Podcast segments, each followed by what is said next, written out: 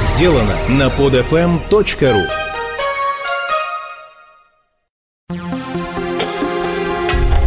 Радио странствия Маши Веселовой.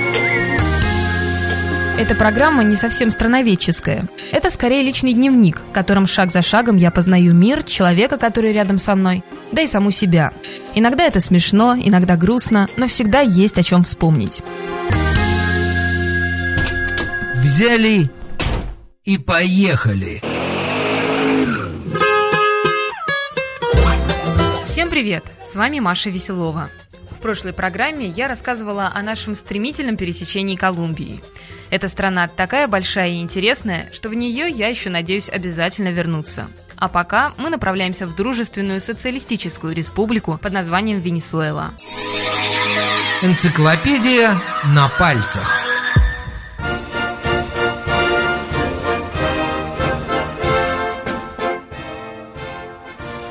Венесуэла. Полная официальная форма названия – Боливарианская республика Венесуэла. Государство на севере Южной Америки. Граничит с Гаяной, Бразилией и Колумбией. Омывается Карибским морем и Атлантическим океаном. Население – около 30 миллионов человек. В Венесуэлу хотелось поехать уже давно. Во-первых, про эту страну я в свое время сделала немало юмористических новостей для радио. Когда Чавес дарил Путину самый лучший венесуэльский шоколад, или же призывал соотечественников экономить воду собственным примером. Что-то в духе «пять минут, и я уже не пахну». Ну и потом, нет более сладких и романтических слов в латиноамериканском варианте испанского, чем «либертат», «революцион» и «социализма». На самом деле, мы оказались в этой стране в очень странный период времени. Уго Чавес еще как бы номинально жив, хотя все уже отлично понимают, что осталось ему недолго, и вряд ли он успеет совершить что-то действительно важное для жизни государства. И совершенно непонятно, что будет дальше со страной, что будет с курсом валюты, с ценами на топливо и жизнь, с безопасностью. Да, наверное, теперь Венесуэлу ожидают крутые перемены. А пока мы пешком подходим к мосту между Колумбией и Венесуэлой. И последнюю слышно издалека, по реву гигантских моторов и по аромату дружественного венесуэльского бензина, который в канистрах продается на колумбийской стороне. И продается неспроста, ведь даже если накрутить цену на него в три раза, все равно в Колумбии можно с него сделать, наверное, процентов 500 навара. Ибо только в Венесуэле, в развитой социалистической стране, полный бак огромной машины стоит рублей 10 на наши деньги. Ибо нефть – природное богатство, а значит принадлежит всему народу. Таким образом, топливо на полном серьезе дешевле воды. В Колумбии же цена на бензин сравнима с российской. Поэтому-то все ездят заправляться в Венесуэлу безо всяких штампов в паспорте, и пограничники смотрят на это сквозь пальцы. Так что венесуэльские автолюбители могут позволить себе какие угодно моторы. Пусть даже твой железный монстр употребляет 30 литров на 100 километров. Поэтому здесь полно чудовищных американских ретро-машин самых разных форм и всегда гигантских размеров и рядом с водителем чаще всего умещаются двое.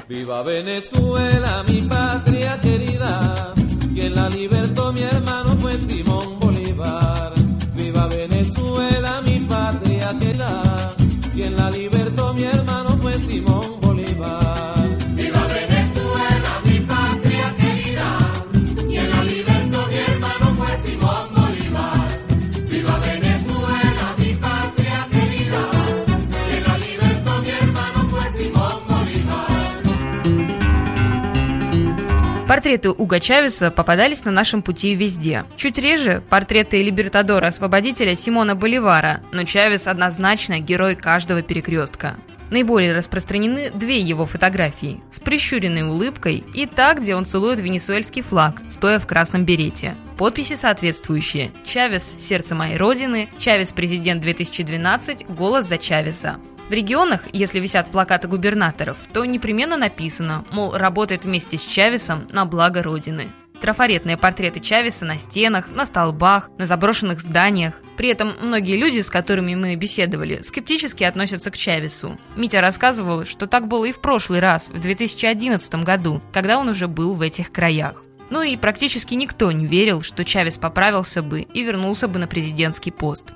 Я ни черта не понимаю в политике, но Чавес всегда нравился мне своей эпатажностью. Взял, записал и растиражировал диск собственными песнями. И по телевидению мог часов 11 вещать в прямом эфире. Еще его очень любят студенты, потому что Чавес отменил вступительные экзамены, да и многие экзамены вообще. Ну и на минуточку в стране бесплатное образование для всех, да и с медициной говорят все в порядке. Также не знаю, правда это или нет, но водители утверждают, что пенсия тут равняется средней зарплате. Причем неважно, какая у тебя выслуга лет. Надо бы поподробнее прояснить этот момент. Полезный путевой совет. Очень интересен в Венесуэле процесс обмена валюты. По крайней мере, был до недавнего времени. Ибо здесь вовсе не по банкам нужно ходить, как, например, в Мексике или в Гватемале. Нет, нужно искать по автомастерским, выспрашивать у болтающих в тени мужиков или у таксистов на улице. Ола, где тут можно поменять доллары? И кто-нибудь из них сделает таинственное лицо и отведет тебя в какую-нибудь лавку к дяде Хуану, который называет тебе курс.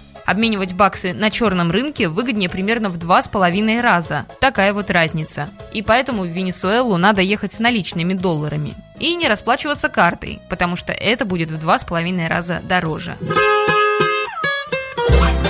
В целом тут очень приятные цены и довольно-таки хороший автостоп.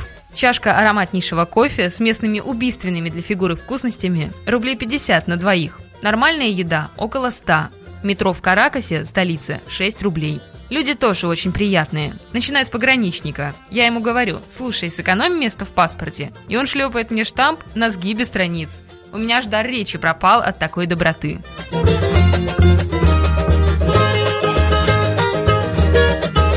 Многим ужасно интересно, что мы из России. Расспрашивают, что там и как, удивляются. Да, люди, несомненно, очень открытые и душевные здесь. Даже полиция. Нас, кстати, уже два раза обыскивали. Прямо изымали из идущей машины и осматривали в экспресс-режиме, пока водители нас ждали. Вероятно, причина в том, что мы едем из Колумбии и в теории можем вести наркотики?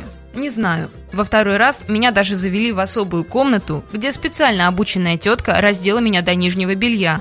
В итоге нас отпустили с миром, потому как не нашли ничего. Радиостранствия.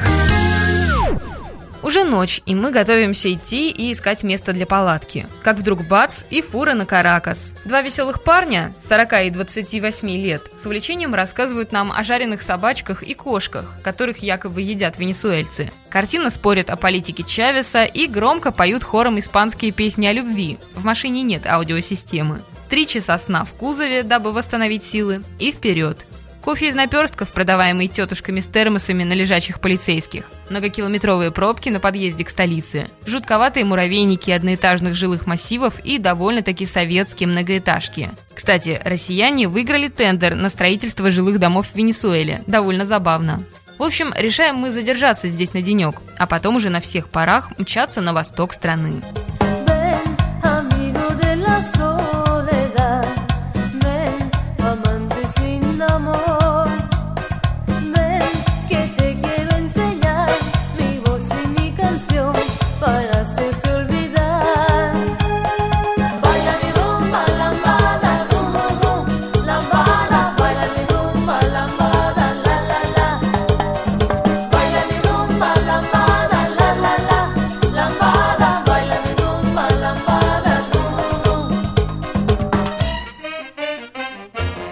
Каракас – огромный, почти пятимиллионный город, который снискал славу одного из самых криминальных городов Латинской Америки. Тут есть новые красивые районы и вполне современное метро. А есть дома, подозрительно напоминающие советские хрущевки. Ну и, конечно же, уже знакомые нам трущобные муравейники, построенные своими руками из красного кирпича и подручных материалов.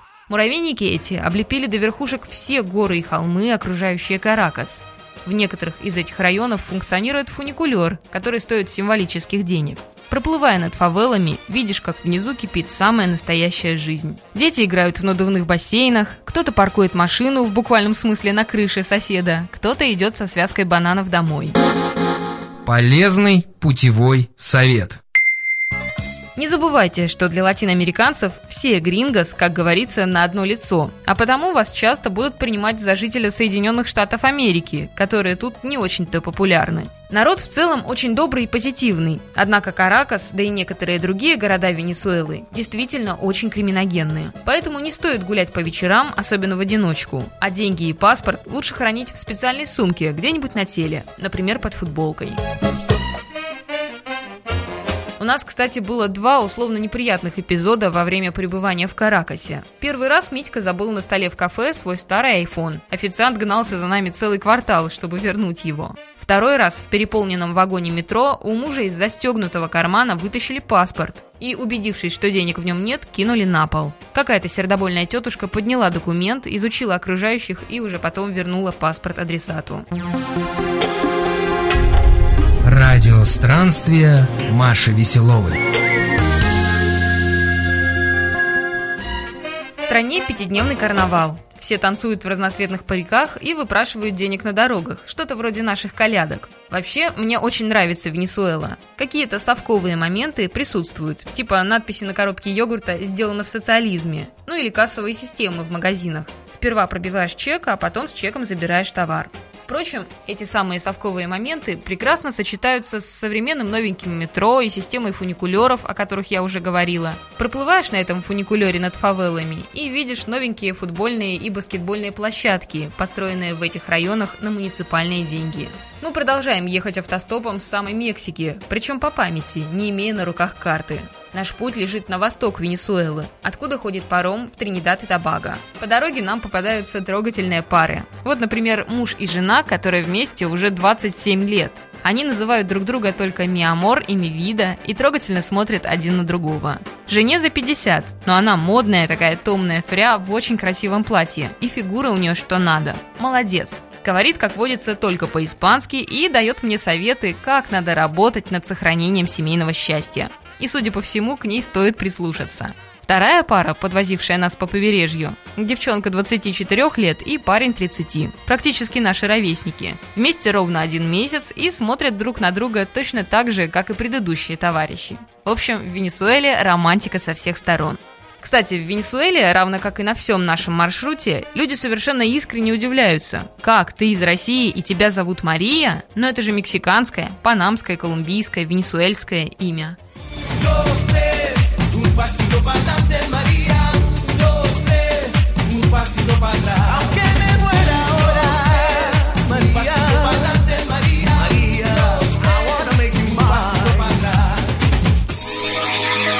Энциклопедия на пальцах. Между прочим, в Венесуэле тоже полно индейских племен. Да и сам Уго Чавес – индеец индейцем на вид. Например, много коренного населения на Гвианском плоскогорье, которое занимает чуть ли не половину страны. Кто-то из них живет обычной венесуэльской жизнью, а кто-то так и не влился в цивилизацию до конца. У индейцев много знаковых мест. Например, водопад Анхель, где наибольшая высота свободного падения воды превышает 807 метров. И хотя мир узнал об этом месте только в 1935 году, индейцы издавна знали Анхель под именем Курапукая Миру, что означает «падает в самое глубокое место». Индейцы были уверены, что наверху живет дух, который крадет души людей, а потому никогда не поднимались туда и не рассказывали о водопаде европейцам. А вот сегодня сюда водят очень много экскурсий, и в основном с воздуха, на маленьких легких самолетах. По земле сюда сложно добраться, надо километрами продираться через джунгли. Вместе с одной из подвозивших нас пар поехали на морскую рыбалку. Впервые в жизни. Специально ради этого задержали на день наш отъезд в Гуирию. Это тот самый крошечный порт, откуда плавают паромы в нужном нам направлении. Рыбалка проходила в компании нашего водителя, ужасно похожего на солиста группы крематории Армена Григоряна, и двух его более молодых и более поджарых помощников. Острым ножом отрезается кусочек креветки и насаживается на крючок. Леска остается у тебя в руке. Ты разматываешь ее до конца и ждешь. Место рыбное, и вскоре начинаешь ощущать легкое подергивание. Наконец, леску начинает уводить, и ты аккуратно вытягиваешь ее в лодку. Оп, и у тебя в руках барахтается какая-то диковинная морская рыба, испанское название которой я так и не запомнила. Рыбачили мы часа три или даже четыре. За это время Митя поймал двух довольно больших рыб, а я четырех, правда гораздо меньшего размера. Решено было сделать рыбалку семейным хобби. Только рыбу я отпускала бы обратно в Ладогу, наверное. Слишком уж много мороки с тем, чтобы ее чистить. Наши венесуэльские друзья разделывают рыбку прямо в лодке, чешуя летит во все стороны. Одного из них встречает с рыбалки жена, та самая дама лет 50, о которой я говорила выше встречает с таким видом, как будто он как минимум только что убил на охоте гигантского мамонта. Кажется, я начинаю понимать, в чем секрет их долгоиграющего семейного благополучия. На обратном пути, искупавшись в морской воде, окунаемся в два природных резервуара на побережье, в которых вода газированная. Она приятно щиплет кожу, и температура ее, судя по ощущениям, гораздо выше, чем в море. Радиостранствия. Нам надо двигаться дальше. Еще примерно 300 километров по береговой линии через самую глушь. Тут уже довольно мало населенных пунктов. Темнеет рано, светает тоже рано. На ночь глядя оказываемся на какой-то довольно пустынной дороге, по которой редко-редко проезжают машины и через каждые 2-3 километра несколько домов с огоньками. Надо искать место для палатки, но темно, хоть глаз выколи. И около дороги как будто начинается непроходимая чаща. Нет даже двух квадратных метров плоской земли. Решаем попросить помощи у местных и просим разрешения приткнуться со своей палаткой где-нибудь во дворе. Пол деревни сбегается на нас поглазеть. Хорошо поставленным голосом объясняю, кто мы такие, куда держим путь и откуда вообще взялись. Нам отводят уютное местечко под крышей на ровном каменном полу. Встаем с позаранку, пока все еще спят. Ручкой пишем на листочке большими буквами «Muchas gracias» и оставляем бумажку около окна.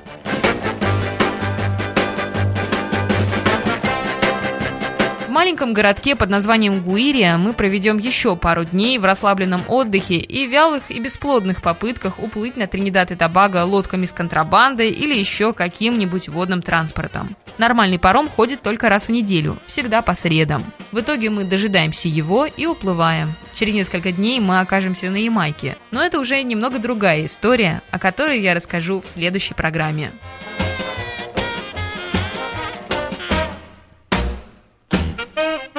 А на сегодня это все. От души желаю вам не жалеть силы времени на собственные впечатления, которых у вас никто не отнимет и которые никогда не забудутся. С вами была Маша Веселова. Всем пока.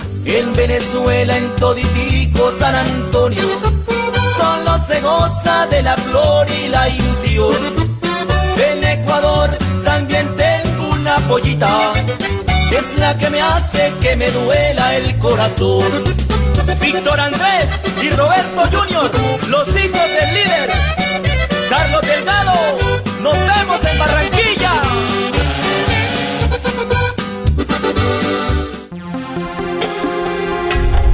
Радио странствия Маши Веселовой.